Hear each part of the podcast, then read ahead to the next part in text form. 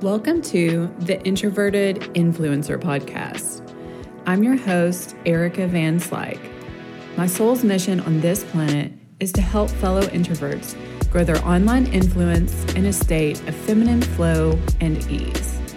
While battling the woes of depression, anxiety, and even mom guilt, I've somehow managed to build a six figure blog without the use of social media and without sacrificing my mental health. If I can do it, you can fucking too.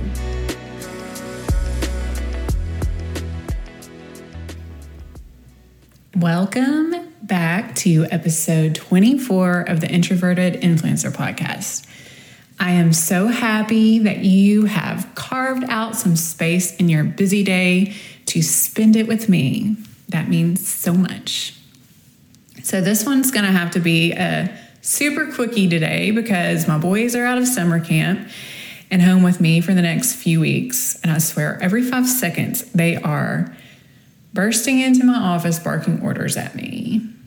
And not only that, I accidentally deleted the original recording of my message today. So, this is the second time for me that I'm going to give this message. But, anyhow, shifting gears to the lesson today. So, I've mentioned this in previous episodes, but for about four months now, I have been in this place of like just feeling like I've been hit with waves of challenges. And as soon as I catch my breath, there's another wave of another challenge, both in my business and in my personal life.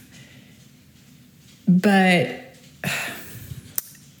recently, I've noticed a shift in my energy where I've gone from this place of being hyper vigilant, anxious, just dog paddling for some kind of result, and basically just being a chronic fixer. And I say that I'm using air quotes because I can't actually say that anything has yet to really be fixed or resolved. But I've just entered into this new energy of surrender,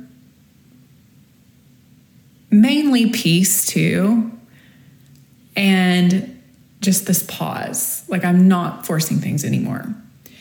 And I think that this is a really magical place to be.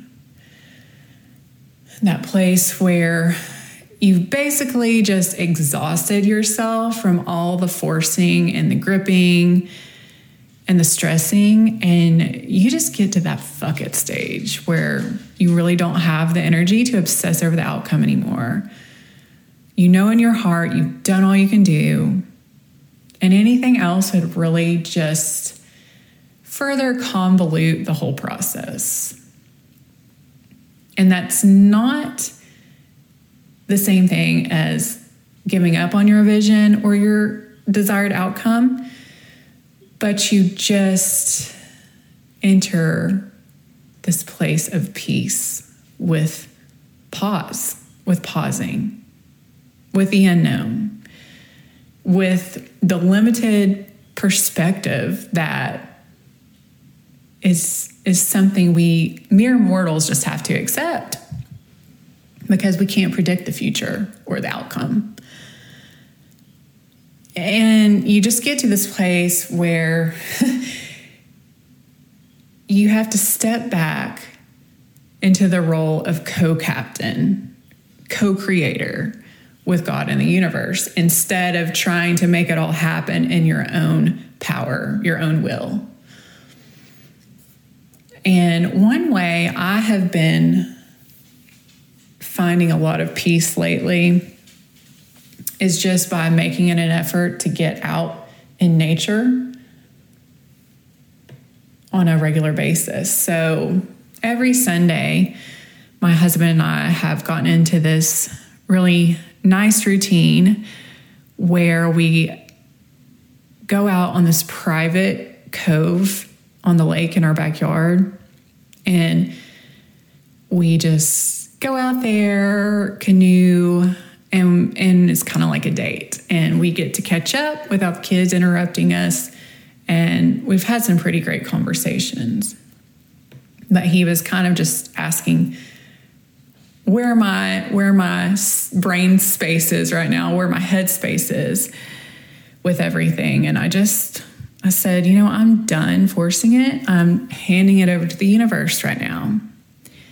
And in that very moment, being out on this beautiful place in the lake right by our house where you feel like you're in the freaking jungle, it came to me like, oh my God, I never, I never would have thought I would have ended up here living in this beautiful place on the lake with this incredible family, this amazing husband. It was just a revelation. And what's especially miraculous about where we live now, we moved into this lake house four months ago, and we never, this was never our plan. So we sold our beloved fixer upper back in January it's it's the home that created my blog, gave gave all of the content for the blog, got me where I am now. We loved it, but we had outgrown it. And we sold it thinking that we were going to get this other home. It was like a mid century modern out on a farm. And we had met the sellers, which that's not very ordinary. The sellers wanted to come out meet us. They acted like they loved us. They said, "We want you to have this house." And then they we put in our offer and they never got back to us. They accepted another offer. And we were devastated. But looking back on this in hindsight, there were actually a few red flags with that other house that I had ignored because I was basically just, I'd gotten desperate, I guess. This market's crazy and I got emotional about it. And one of those red flags was the fact that the previous owner, not the sellers that we had met, but the owner before that, was actually a madame yeah, she was the owner of a slew of strip clubs and nightclubs in the Southeast. and it was even a little sketchy. Uh, there was a safe room behind the master bathroom. but I just overlooked this red flag.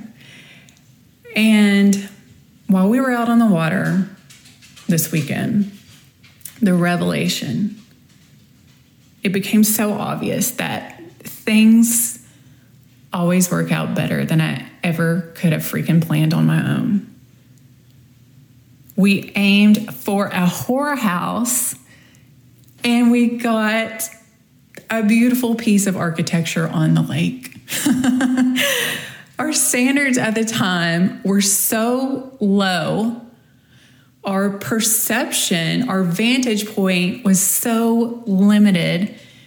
We never even knew to aim for this amazing place we have now. And so I actually went home after our little date on the canoe and scribbled my mantra right now to keep me in my faith during this unknown time in my life. And I just scribbled, aimed for a whorehouse, but got a lake house.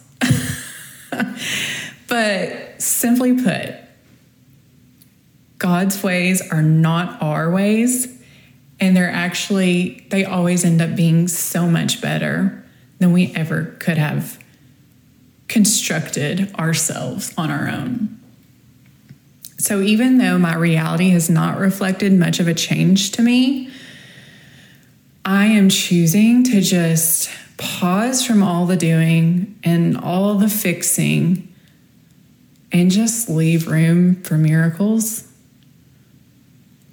And before I wrap it up, I want to leave you with some wise words from life coach Gina DeVee which I have been binging on her podcast lately. I think she's in a really similar situation in her life right now because all of her messages have just really been hitting home. But in a recent episode, she said, We must be wise enough to not pull the flower open and think that that is blossoming. That just resonates so much for me for where I'm at. I'm ready for a next level. I'm ready for next level results, but I can't force it.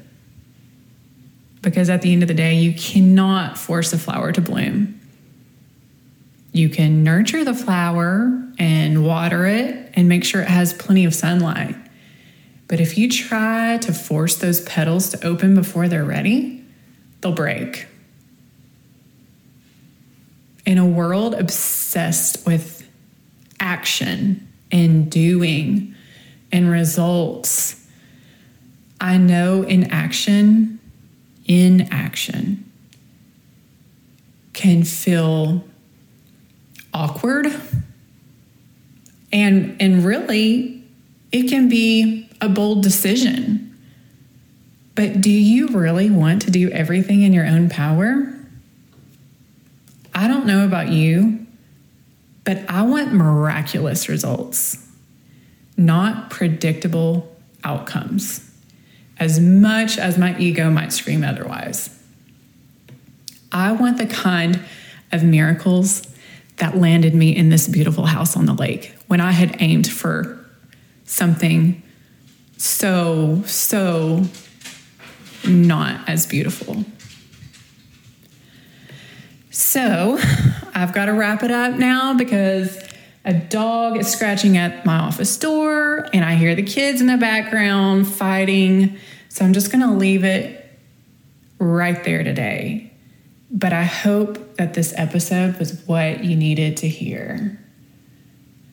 If you have done everything you know to do, you are following those intuitive nudges and those divine messages, and nothing is happening,